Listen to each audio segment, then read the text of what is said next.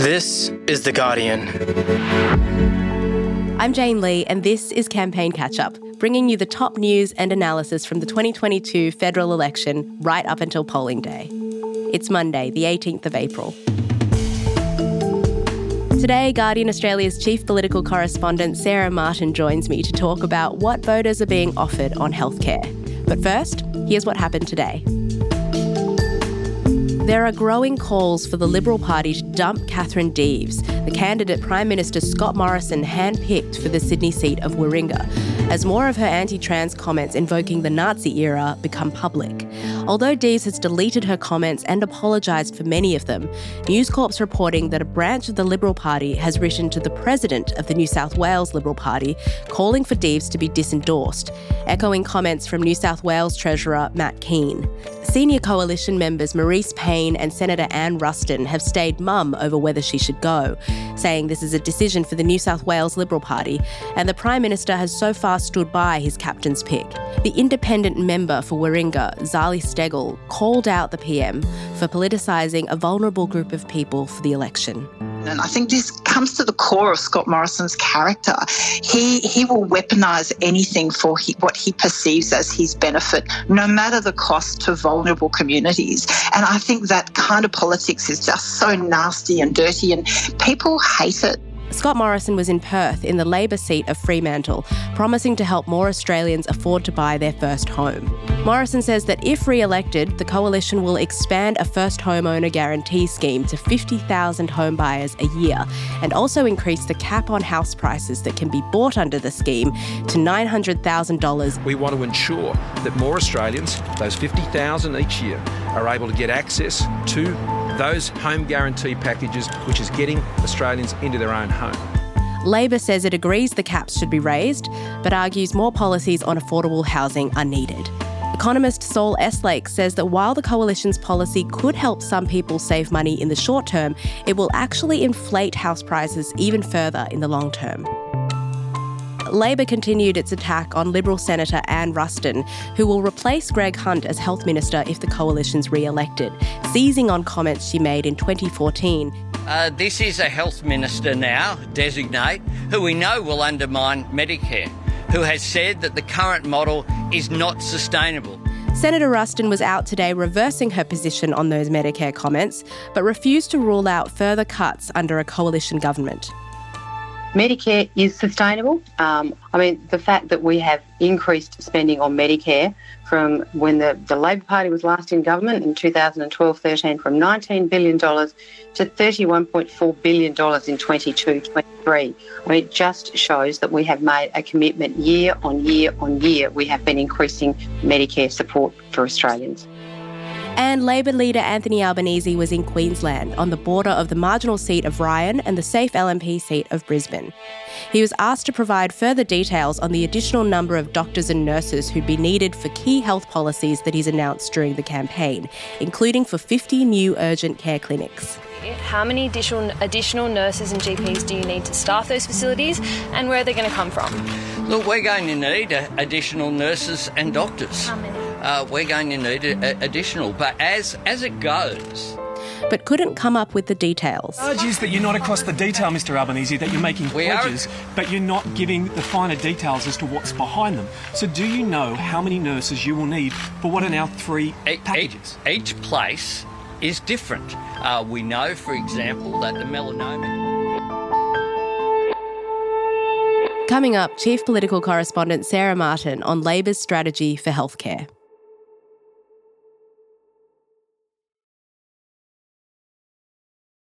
Hello, Jane. How are you? Hey, Sarah. I'm well. Thanks for thanks for taking the time to talk to me today. My pleasure.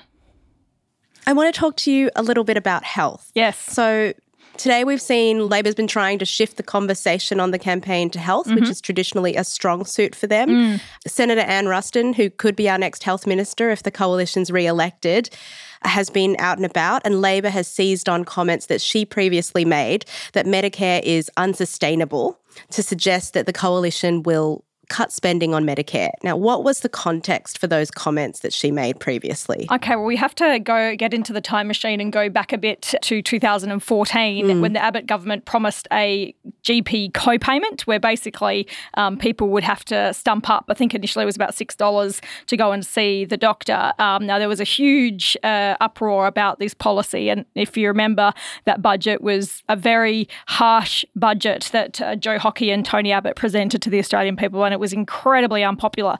Um, Anne Ruston was a member of that government, and you know, along it must be said with other people like Scott Morrison, Peter Dutton, any other member of the um, Abbott government was out there defending the policy, and it was in the, in those comments that uh, Anne Ruston talked about Medicare being unsustainable uh, on its current trajectory, and that that was one of the reasons that this co-payment was necessary. It would it would set Medicare up for the future.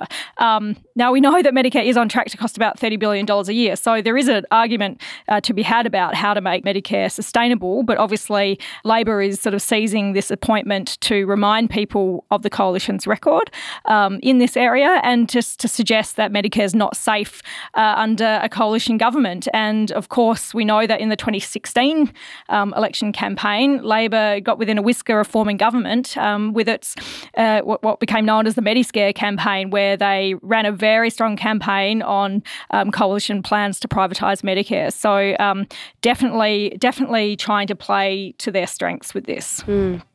Anne Ruston's been on ABC Radio this morning and she's walked back those comments saying now that she thinks Medicare is sustainable, but she refused to rule out further cuts to Medicare in the future. So, do you think there's anything to Labor's claims now?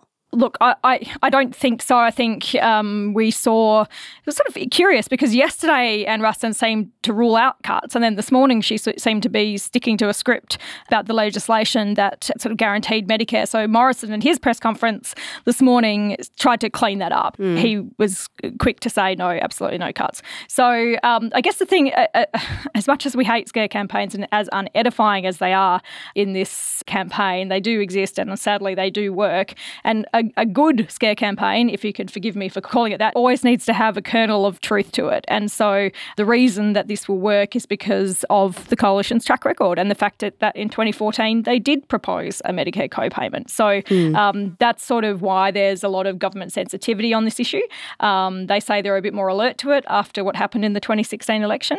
And I guess the question for Labor is, you know, can you pull a rabbit out of the hat twice? Is it going to be as potent this time around? Mm. Well, Anthony Albanese's presser today was dominated by questions on more figures today, but this time it's doctors and nurses in its key health policies. Mm.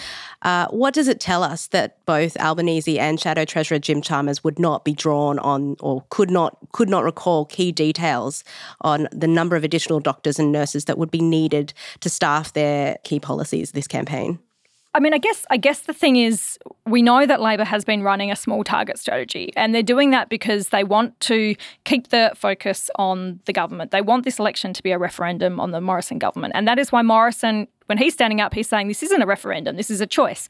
So um, there's sort of you know competing imperatives here. Um, we know at the last election, Labor had these huge, like multi-billion dollar policies for health and education, which they're not pursuing this time around. They're sort of going for smaller scale policies because they don't want to have uh, accusations leveled against them about uh, revenue raising and how they're going to pay for these big policies. I think, however, what we saw at the last election was even though there were big policies, the detail of them was there. Now, you know, it sort of surprised me that the, this first uh, major health policy that Labor came out with, they didn't have the support of the AMA.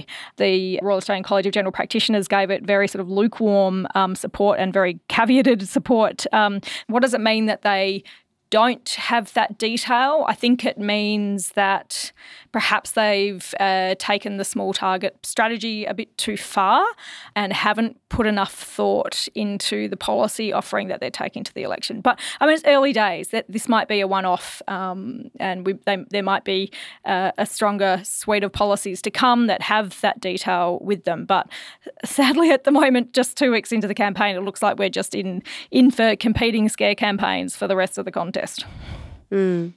I mean, for our first federal election during the COVID 19 pandemic, when health is probably the number one thing on most people's minds day to day, it sort of seems like both sides have been quite light on detail in terms of a broader vision for our healthcare system going forward. Mm. Why do you think that is, Sarah?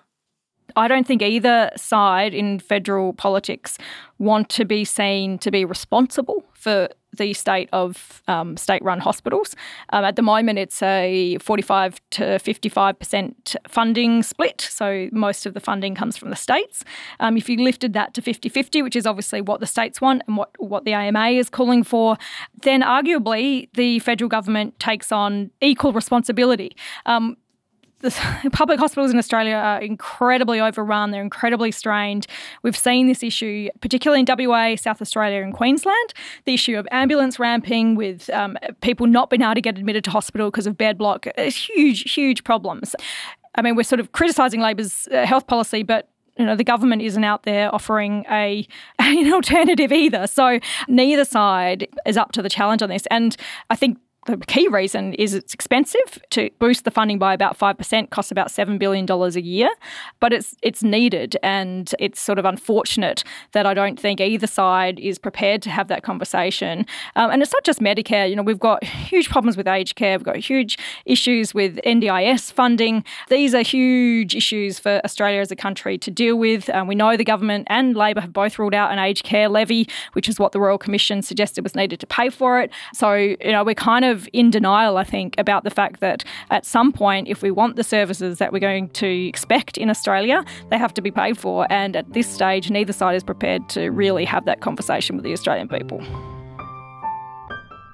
Thanks so much for your time, Sarah. My pleasure. Thanks, Jane. That's your campaign catch up for today. If you haven't yet, don't forget you have until 8 pm tonight to enrol to vote or update your details on the roll. Just go to aec.gov.au for more details.